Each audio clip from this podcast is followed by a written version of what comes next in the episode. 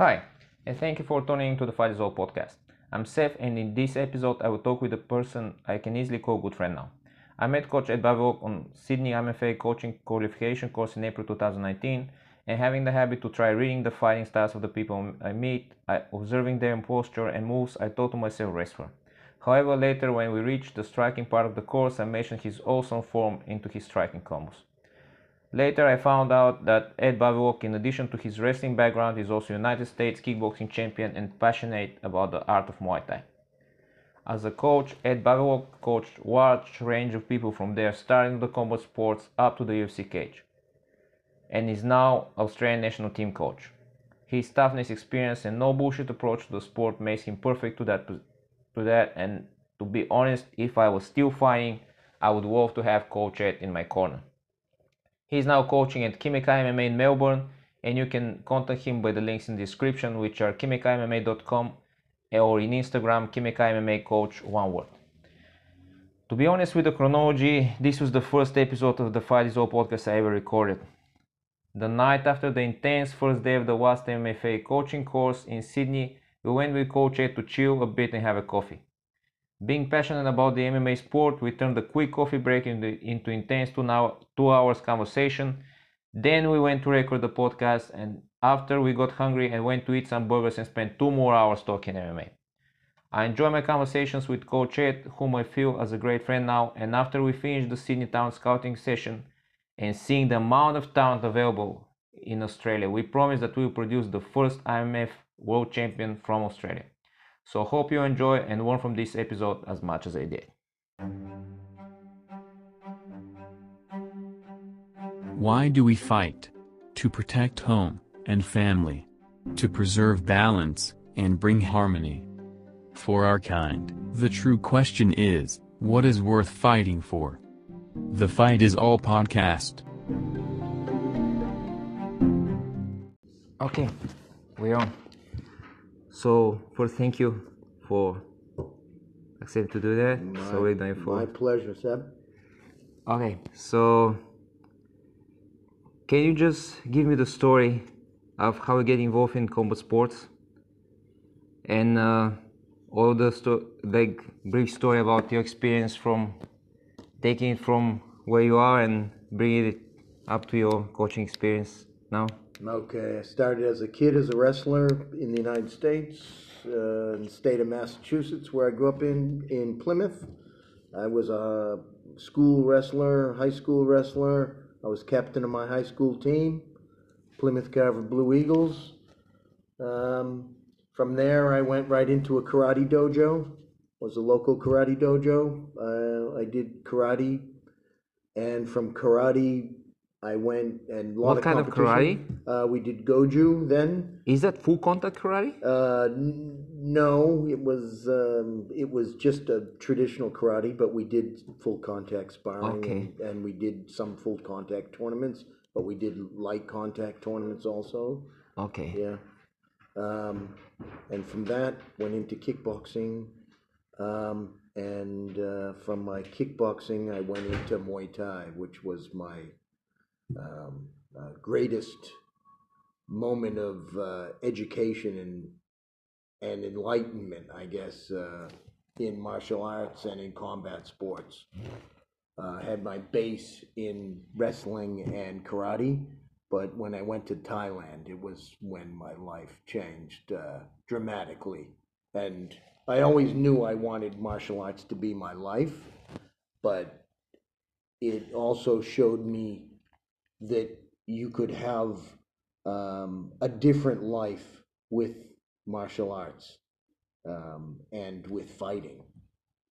You know the and also the way that I learned and was educated in martial arts, especially traditional martial arts, and even in the wrestling on the wrestling mat with that very uh, military drilling type of uh, training the Thai approach was much more personal and one on one and um, playful, if you will, um, other than the hard work, which was every day, every day, which Grinding. I loved. You know, I wanted that hard training, physical, but the approach was more to uh, enjoy the grind and have fun, be playful, um, and not try to hurt your training partner. Um, save your your fight for the fight, but expected to fight a lot. They fight every week. I was uh, when I was there. Yeah. If they're healthy, they fight can. because uh, that's how they're feeding their families. They don't make much money though, but they fight a lot, so they don't don't really spar. They they they play this uh, uh, how they call it like tip tip sparring, just Yeah. No. Sabai, sabai. Sabai, sabai, Comfortable. sabai. Stay comfortable. You know, Yeah. take it easy. Take it easy. what what kind of uh, wrestling style you was doing? Well, in the U.S., you do collegiate wrestling, which is sometimes referred to as folk style. What is the difference of uh, folk style rules with uh, with let's say the, the Olympic and freestyle and uh, Greco-Roman? Um, Because back home, you know, you know, wrestling is big where I'm coming from in Bulgaria, but it's it's freestyle Greco-Roman. So what was what's what's the different in the- in the rules for, with the with the uh, folk style wrestling? I, I guess the main difference is the the point system. yeah. Um, it would be closer to freestyle than Greco because Okay. So you can still touch the legs, right? most definitely you You should. The majority of your uh, takedown attacks from neutral positions are um, are leg attacks. It's the first thing you learn. Okay. Yeah. You know, Yeah. single legs, double legs all day long. Single leg, double leg, high crotches. Okay. um, and then upper body techniques probably to a lesser degree in a in a high school environment a collegiate environment although they do exist usually in the higher weights your bigger weights um, Yeah, yeah. and there might be Yeah, the guys who throws. don't really want to hit the knee, you know, the heavier guys. Yeah, Exactly, they they're not really shooters. The big guys. exactly, exactly. big big heavy guys Yeah, yeah. Normally the small guys they shoot. The bigger guys, you know, they No they go for yeah. no different Yeah. Yep. But so it is is the point system that is different. I, I, I don't know. We don't have the, the college system. Yeah, So you, we you just know, like uh, in a collegiate, you wouldn't have the leg laces, and uh, Ah, okay. your your back points are different. okay. Um, yeah, uh, and, and now it didn't exist when I was competing. You have the riding uh, time. You get allocated points for riding time. Ah, oh, really? Yeah, Okay. and I can't say that I truly understand that. I just understand the riding. Riding was always a part of it, but um, we didn't get awarded points back then. Yeah, yeah, yeah, Yeah. yeah. We did we did it to dominate our opponent. Okay, okay, okay. I get that. We'd always go for the pin, just like in freestyle or Greco. Yeah, yeah. But um, yeah, Yeah. So technique wise, it's more like uh, freestyle wrestling. most Like, definitely, yeah. more, It's like just generally. you don't get the glory points. It's more of a grindy wrestle. Also, you can't. You're not allowed to lift your opponent without first touching the mat yourself again. Ah, okay. Or when I was wrestling, I don't know if it's changed at all. I don't think it has that because they're they don't want injuries. They okay. want a Yeah, it's more like it's more like progression sport towards the the big racing More like No, no, you know, look at an NCAA level, you're doing the same rules as, Yeah. as in high school, but it's just a higher level athlete.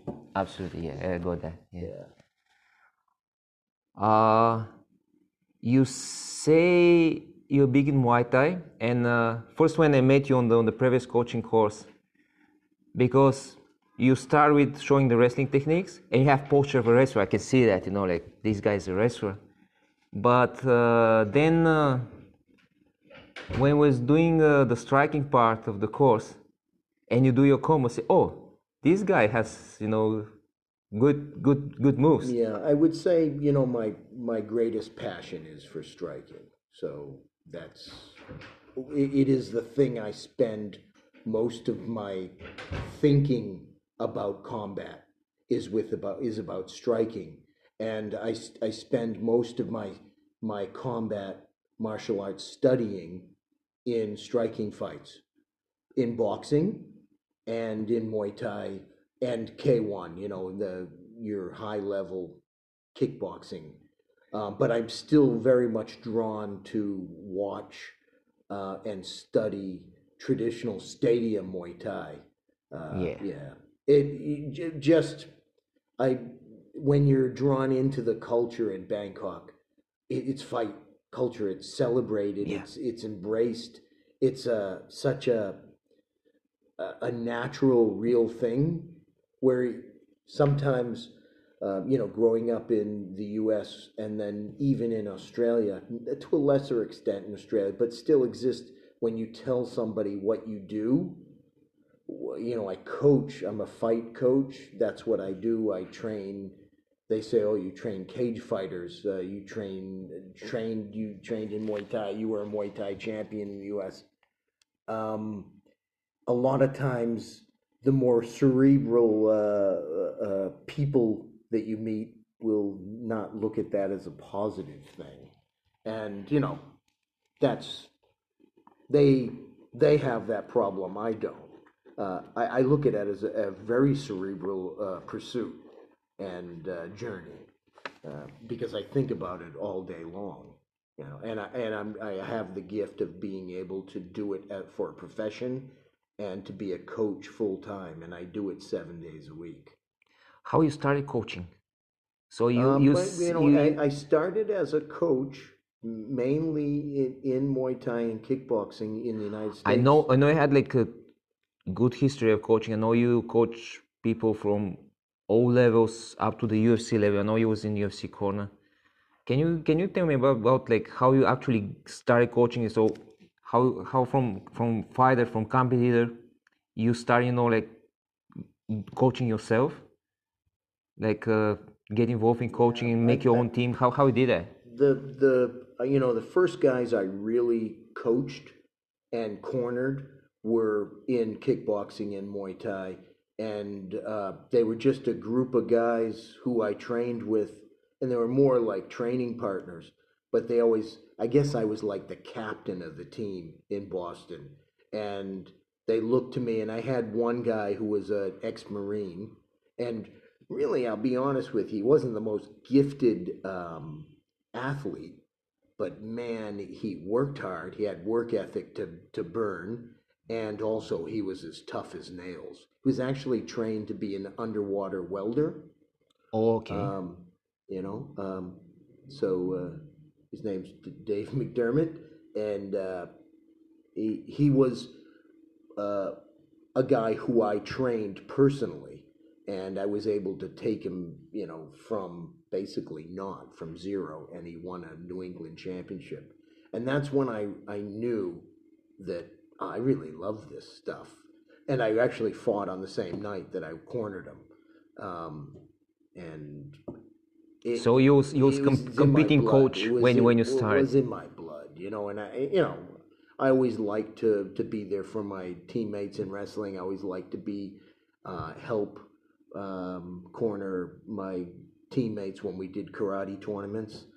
But there was always that element missing that I got from full contact that I got sucked into. I got the bug once I was able to taste it, you know? Yeah. Yeah, yeah. So, uh, what would you say your coaching style differs? Like, uh, you know, I'm, I'm, I'm, I'm, I'm drawn to workhorses. You know, I, I, I, I would prefer to train somebody who's uh, willing to work harder than someone who is a natural athlete. And I think that's that's true for a lot of coaches.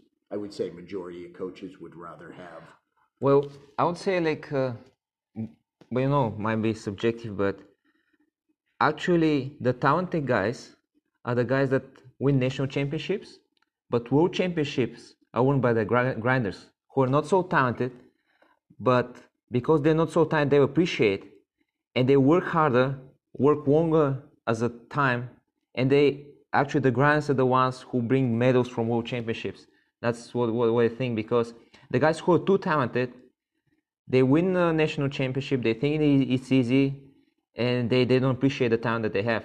But the grinders that they just have this, uh, you know, this persistence are the ones who actually you know excel in the sport because they weren't a bit slower but they just stick to it and they become you know masters of the sport, you know, be, earning like medals on world championship. That that's that's my that's a, my my impression from you know like because kind of you know like being you know like being persistent is also kind of talent. Oh, just sticking to it and like oh, certainly. you might be not so agile in, in the beginning and but just sticking to it and like keep running keep grinding. It's kind of talent you know like it's it's gift as well. You know everyone wants to know to be like Jon Jones in his first training but it's it, in 90% if not more you probably are not. Yeah, and two, Zeb, on my my coaching journey, I've been very lucky where I have uh, met and been able to work with some very experienced people. But at, at those times, I understand. I, I understood very quickly that it wasn't so much about um, well, it's never about me and them learning my system, but whatever I knowledge I had, if I was going to be able to uh, share it with them best or contribute to their journey, I was going to have to um, fit to their experience. And so, i.e., someone like Brian Ebersole, when I was lucky enough to work with him, um, I always asked myself every session, what does he need most? How can I help him?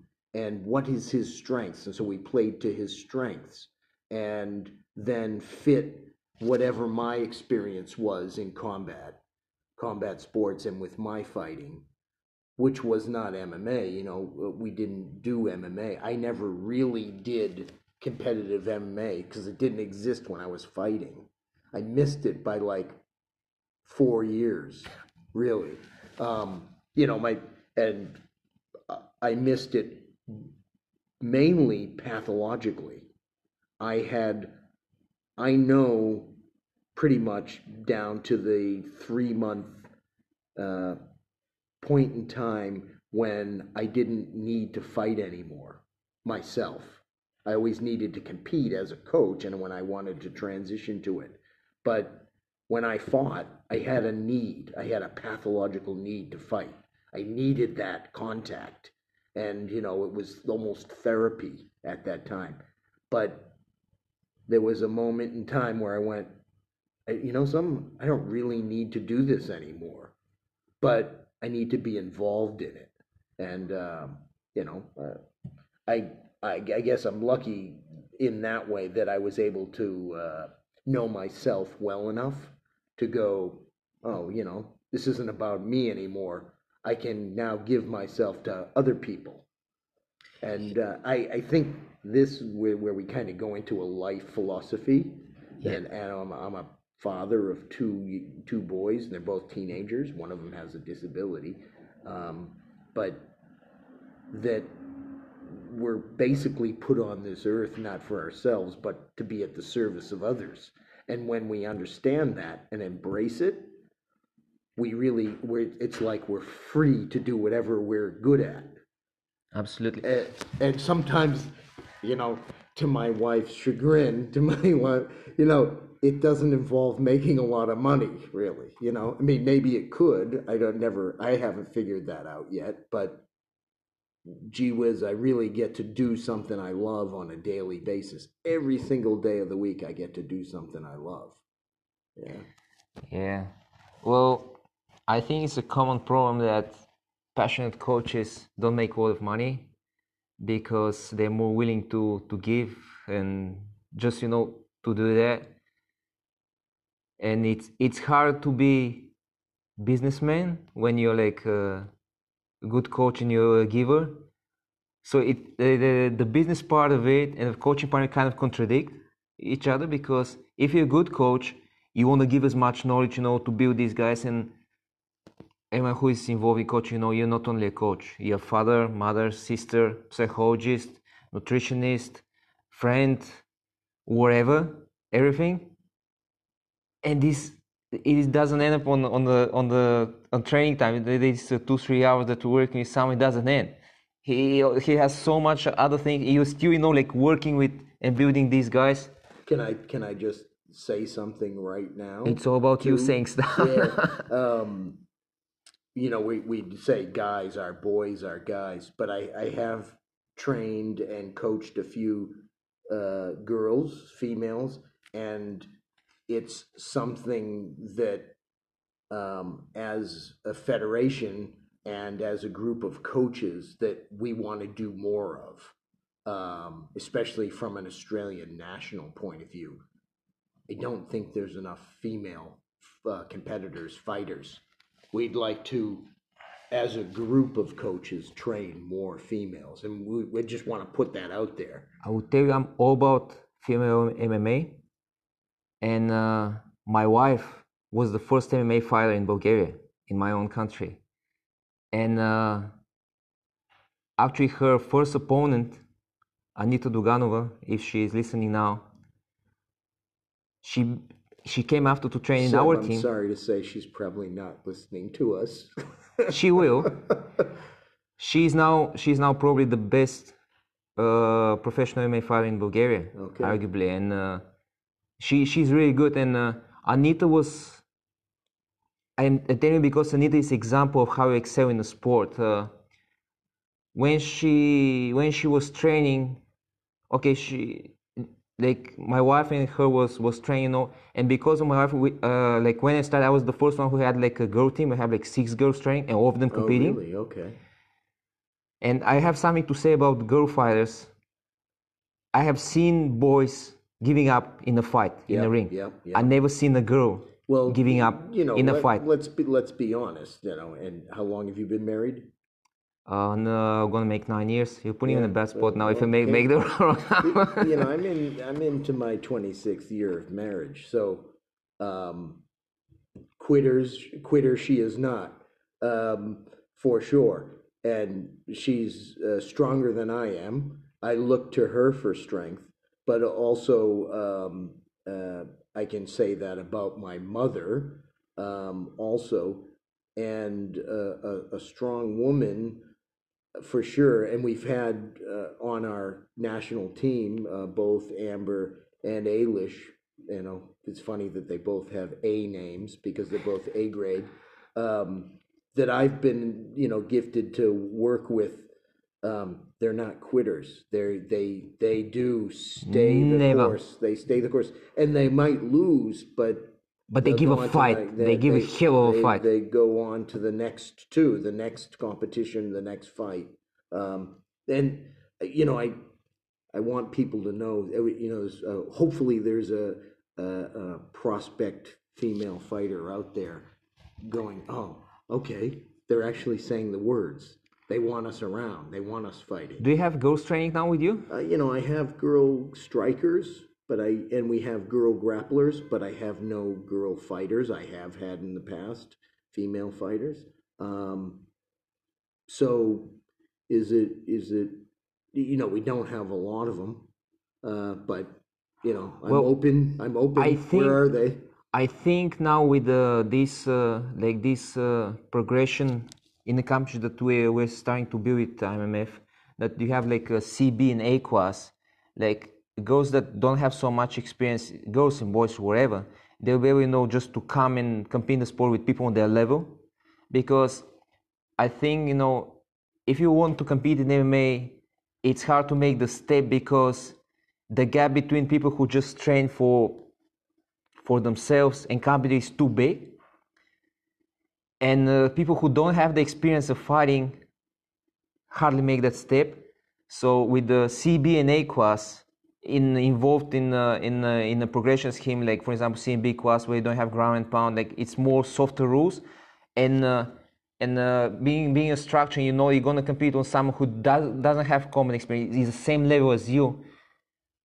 You know, provides you know chance to these guys and girls, chance you know to come and try the sport on their own level, and then to to excel and to to build it to the next level, to build it to the next level.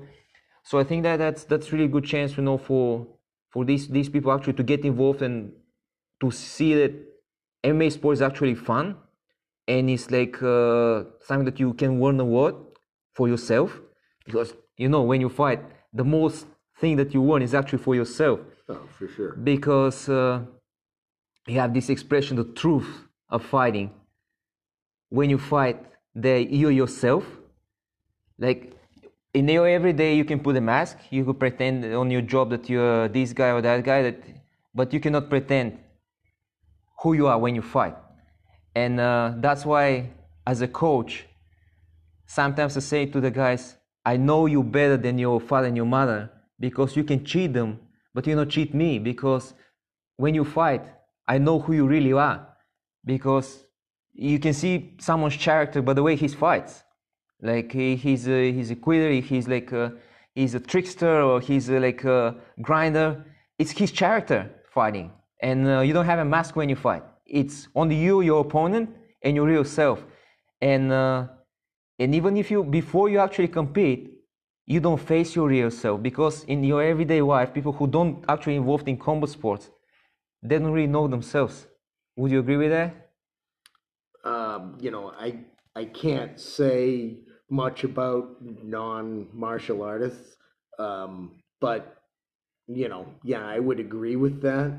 But it's a very biased opinion. It and, is. and I, I'm very aware that it's very biased.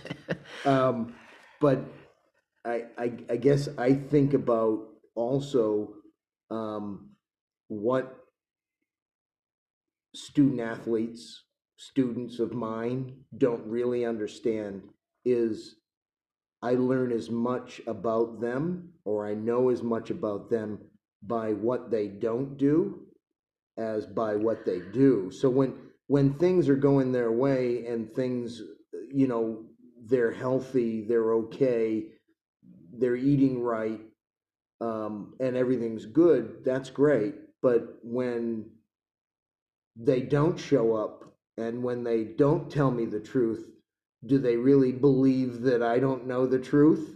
Um, when they're making excuses, do they believe that I don't really know the truth? You know, um, I, I've learned now at this age not to be offended by that, but to be more part of their journey or to back away and not be part of their journey if they don't really want it that bad or maybe they're they don't have the pathological need to fight um, other than to train so then they can then contribute or be part of the team in that way or maybe they have other duties they have to Absolutely. first, first other responsibilities like looking after family Absolutely. make a living pay their mortgage which is a, a terrible burden when Well, you're trying, when you're trying to be an, Absolutely, a but it's athlete. understandable because you know fighting sports requires so much dedication because you have to go out there and fight with someone who is trying to kick your ass.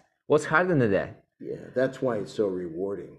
Yeah, but the thing is, you know, I have, you know, I personally, you know, when I coach uh, in, in my team, I, I never push anyone to compete, right?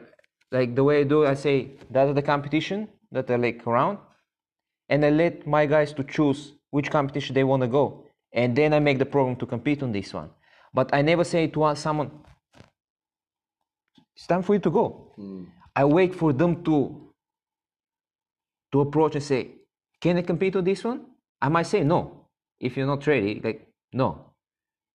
But if you're ready and you say, "I want to try that," okay, let's prepare for that. But it it cannot be like next week, right? You have to be reasonable time. So Yeah. we go strong because I love competing. I love competing, I, and yeah, coaching like gives me this chance to compete when I'm not able anymore. It's just you know I'm compete through them, but at the same time, I think competing is the art of winning. That's what it, it is about. It's not you don't win every time, but what you actually learn is the art of winning because winning is art. That uh, that's what allows you know people with different skills to win. It's because not because of their skill or their particular technique but because they find out the principles of art of winning which I, I believe they're similar no matter what your style are. You might be a striker you might be more grappler you might be like more ground guy but the principles of art of winning are similar. And uh, you have to learn to win because winning is habit, but also losing is habit. Most certainly, it's a culture. It's a You- you culture. build a culture of winning, um, and it it takes it takes a lot of hard work to build that. First, the foundation of it, which is just excellent fundamentals, and then onwards to paying attention to the little things, um, but also investing emotionally. I I'm not a human being who can uh, not invest emotionally if I'm not emotionally connected to a certain athlete, fighter. I can't go on that journey with them, basically. You know, I, I want to know, you know, what their family life is like. I want to know, you know, I'd love to know their mother and father, brothers and sisters. Uh, you know, I want to know those things. I want to have Uh, having meals with with fighters and and your team is very important because you learn a lot and also share a lot during those meals. Um, that's what's great about fight trips is that's when you build rapport and you bond. Um, they win, lose, or draw. Um, but also, I have a recipe that includes on a weekly basis Saturday afternoon, and everybody on my team knows what Saturday afternoon is for because that's get down time. And either you get down and you help each other get down. And then those that are selfish on the team don't show up on Saturday when they're not preparing for a certain event, then we know that they're about themselves. They're not about the team or about getting better in the long in the long game, the big picture. Um, and then their journey isn't truly martial arts. So the the martial arts journey rather than just a fighter's journey. The martial arts journey is all about your dedication to excellence and your looking to maximize your personal uh, your your your person. Um, how do I become the best me? Um, but it's then not about just me. You understand that I can't become the best me without being a group of people that want to become the best themselves also so that it's becoming the best us and that's what martial arts is isn't it Absolutely. you know how how can i become what is you you know the simple act of practicing the best punch you can throw the dedication and the hard work that it comes that comes from doing that over and over again the repetition the attention to detail the um the hard work the sweat the toil then even if i'm throwing that punch how am i throwing it so i don't get hit? And whoa i got hit five times. Oh i broke my nose. Oh i cut my head open. Um i butted heads with the other uh my opponent my teammate whatever. You know there's a lot of uh pain and suffering that comes along goes along with that. Um but that journey in itself is where you start to learn things about yourself Well, isn't it like uh, we have this saying back home, uh, you only learn by suffering? you know that's a very eastern european view of the world Yeah, but, it's kind it- of it true. is- it- no, it's not just kind of true. It is true, and understand that my last name is a Hungarian name, so you know uh, that's the way I was raised. You know, and two, coming from New England, and I believe Australia has that strong. Uh, it it it's very laconic and it's is laid back, but Australia is a very hard working nation. It is built on hard work. There's no question about it and it has grown from from being not a, a significant um, economic power into a strong, but also uh, a hard-working country. Um, you know, building itself up Yeah. from.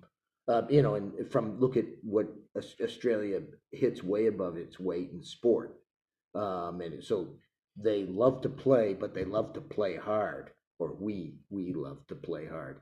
I am now what is uh, as you are part of this nation. Yeah, Almost.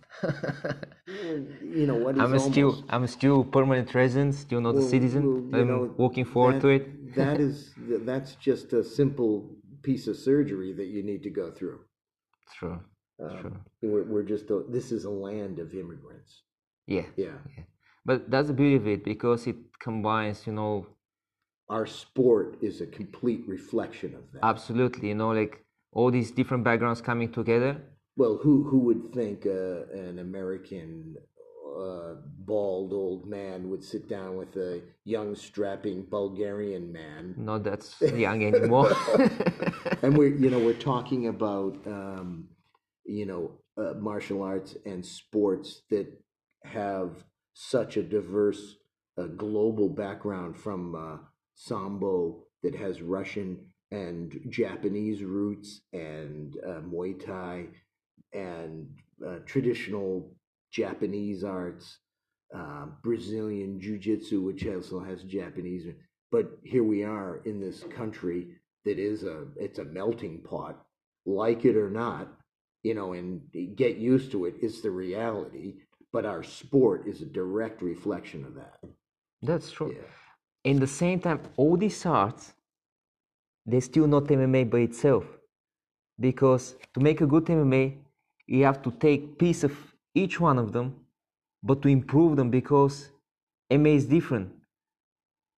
Uh, for for example, if you wrestle, you have to consider the striking. You have to consider the knees and the kicks when you shoot. If you strike, you have to consider not giving your waist. I have this experience when I when I start switching from uh, kickboxing to to combat sambo. I found out that as a kickboxer, we're giving our waist too easy. So we we had this conversation. Let's let's bring it down. You know, we're we're gonna make some espresso, MMA espresso. So we're gonna we're gonna get the essence of a of a pure shot of caffeine. Um, we talked about Khabib and his his fight with McGregor, and you and I do agree that the reason he hit him with that right hand was because of his wrestling. Absolutely, yeah. Um, but that was a strike, and it It was a strike. and it existed almost in a vacuum. Yeah. You tend to think he said it. I don't think so. I think he thought it. He no, was, no, he, wanted threw it. him. He threw it because he saw the opening. He was not looking for this strike, but I think he was always looking for it. I think he's been looking for that strike since he was five years old. Or maybe when he was wrestling the bear, he really wanted to throw that strike on McGregor. But, might be. But I agree with you 100%. Is the beauty of MMA is that you can have this competency that opens up the opportunity for other competencies. And um, without becoming too philosophical, isn't that what life's journey is all about? We can become philosophical. Yeah, we can do whatever we want. but but also you know um, sometimes our opportunities are presented to us at times when we're not prepared to take those opportunities and grasp them. True. Um, what did you say to me um, um, about somebody? I, I can't remember now. Now I, I've lost my train of thought on somebody missing um, their opportunity or their chance. Um, and it wasn't uh, just a technical thing; it was the timing with their life.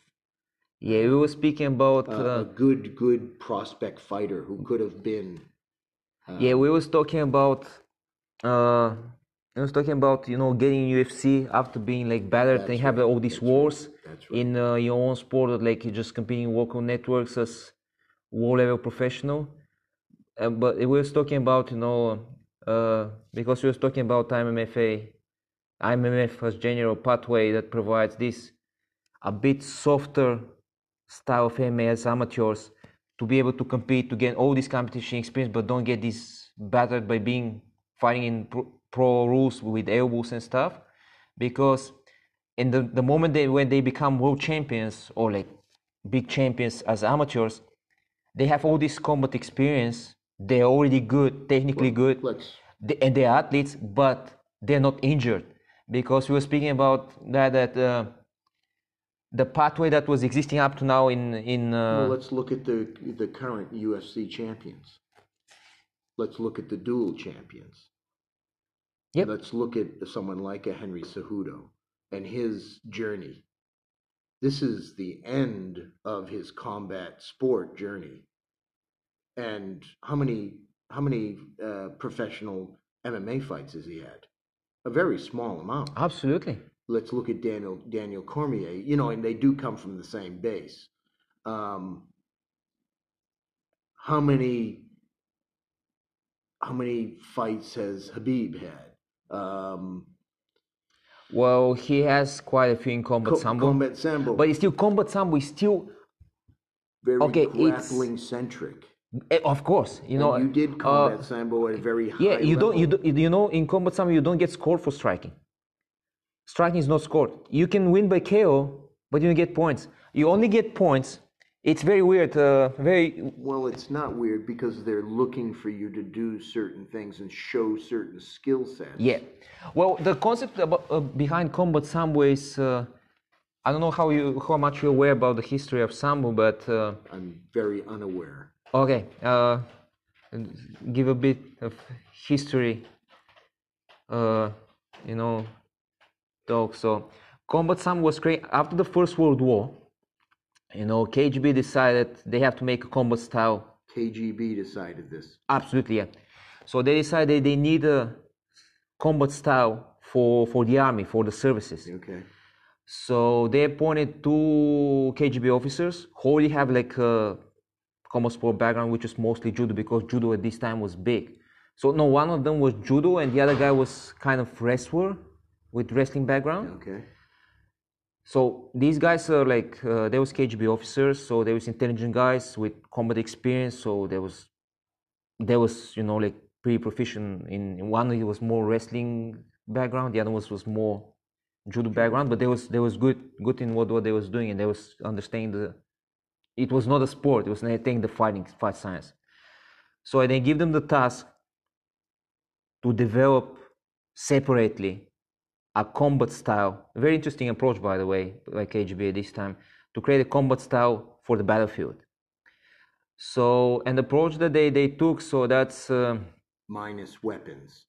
no weapons. Sambo literally means uh, самозащита без оружие, which means self-defense without weapon.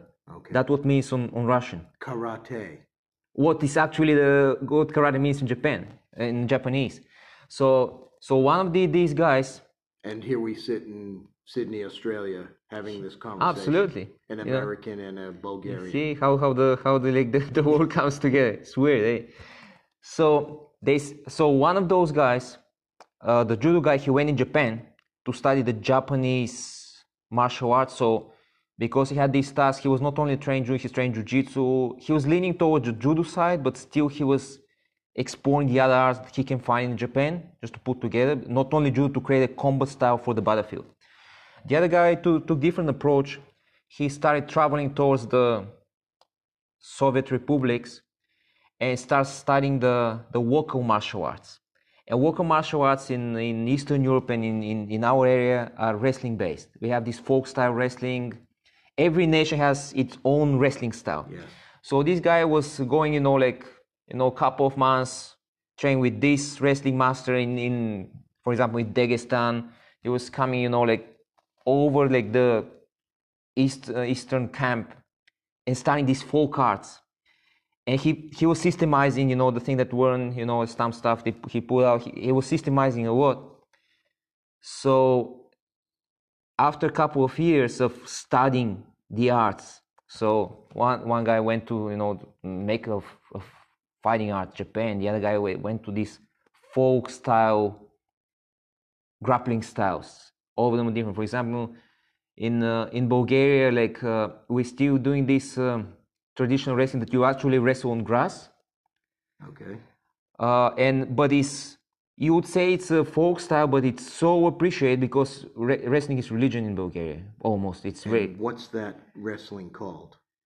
Uh, it's called. Uh, it's uh, literally to, to translate. It's like. Uh, No, what is it in Bulgarian? So if Uh, I went to the local fair or festival where they're doing the grass wrestling, I'm going to compete in, or I'm going to go do the what? Uh, it's called. Uh, I want to find the English words. It's. Uh, No, I don't want English words. I want the Bulgarian words. it's called burba. Borba. That's what means. Bor, Borba. Yeah, that's what means wrestling in Bulgaria. Borba. Yeah. Okay. So it's but you Is can it more prevalent in certain areas of Bulgaria? Uh, there are areas like uh, are doing it more, but uh, most of it is in. Uh, there's certain areas that are better. Mostly the mountain guys. Okay.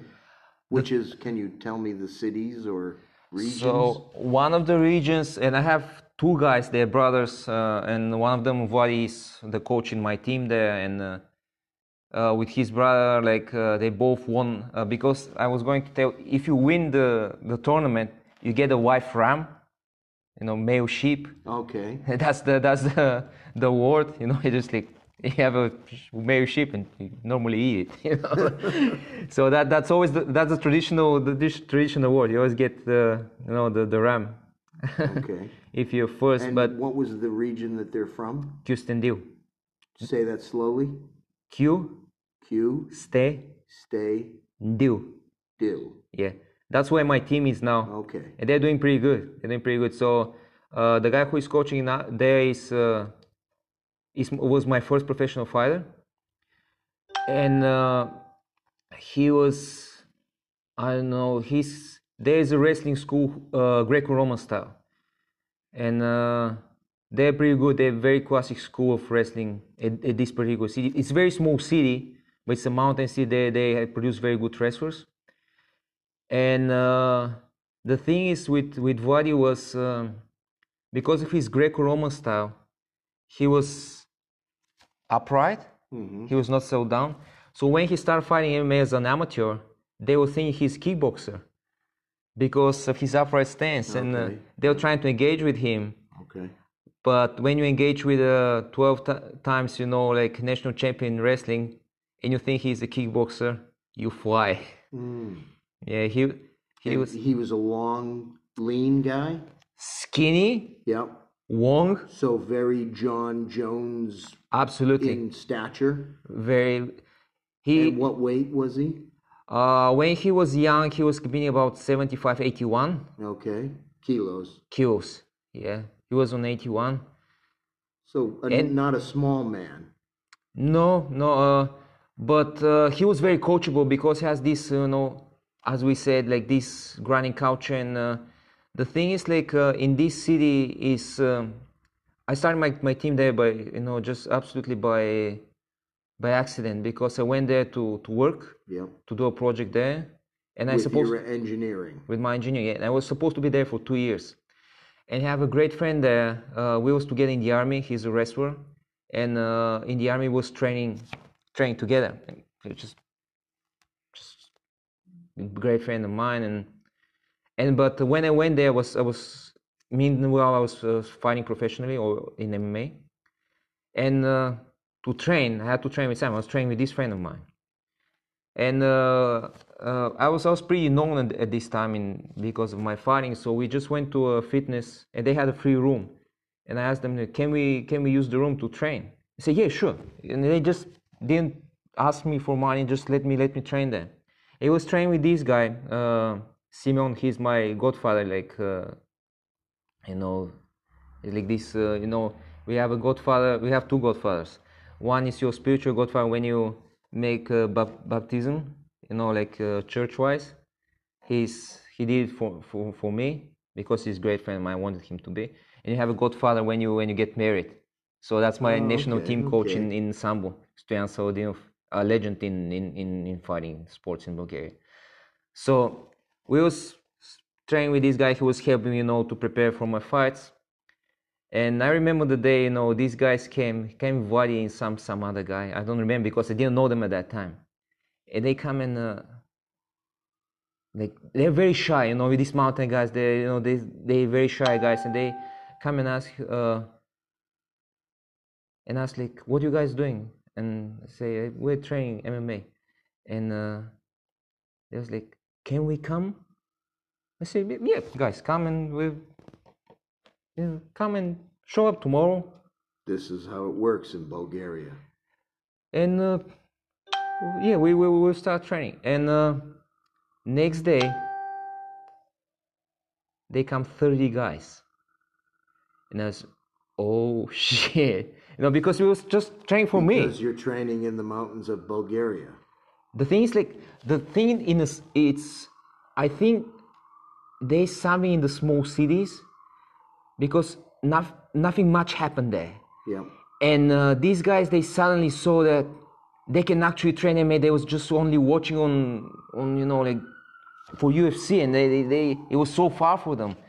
It was like something was happening in the city, you know, like, and they just these two guys with Vladi and I don't know who else was on this first approach that they did. We are in They they say that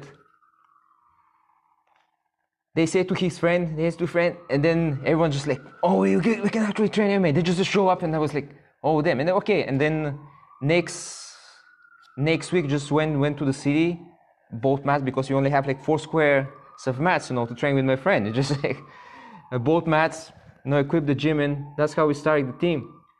And uh, I named it Bully Team because uh, I had two bulldogs at this time, and I was trying to figure out because like okay like uh, we was going to we trained for a while and then was going to do a first competition. Was grappling one. And say okay we have to name somehow you know we, when you show up on the competition. And first I was thinking about bulldog but it doesn't really sound good.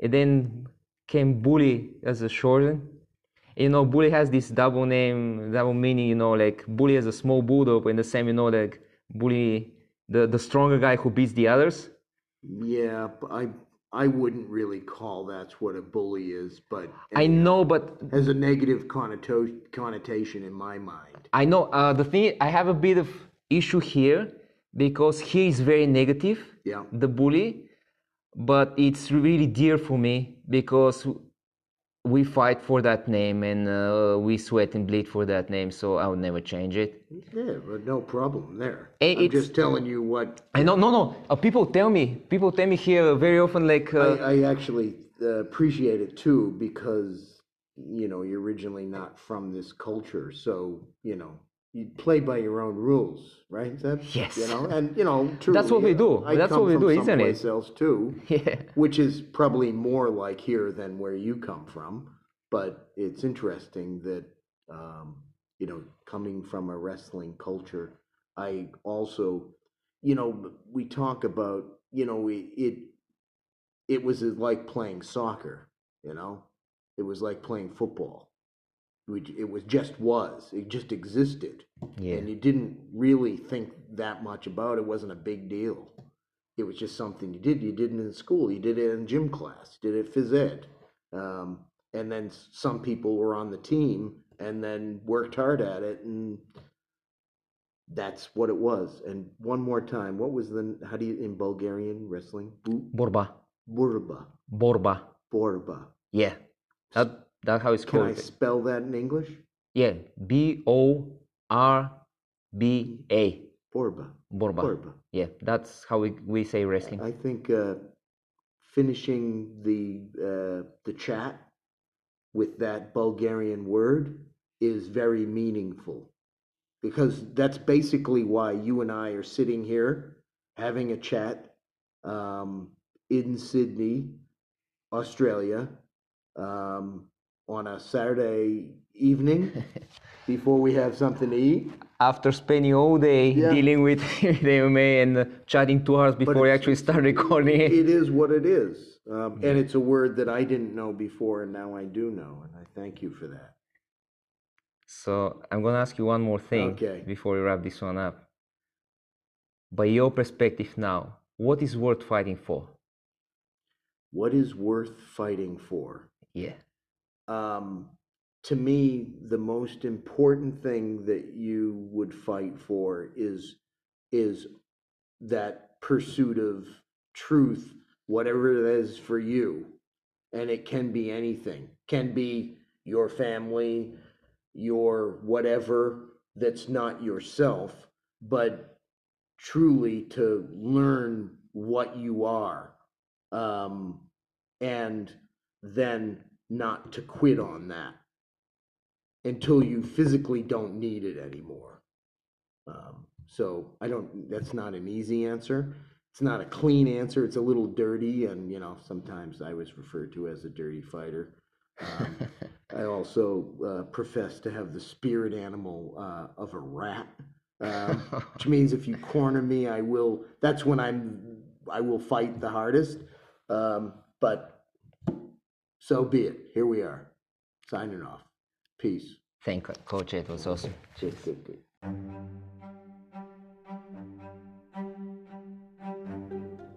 Thank you for listening to the Fight Zone podcast. Subscribe in your podcast app to receive the next episode when I will meet you with Coach Hamish Robertson from Open MMA. We will talk about training while coaching, ethical sparring, importance of basics, and coaching kids under the youth rules of IMMAF.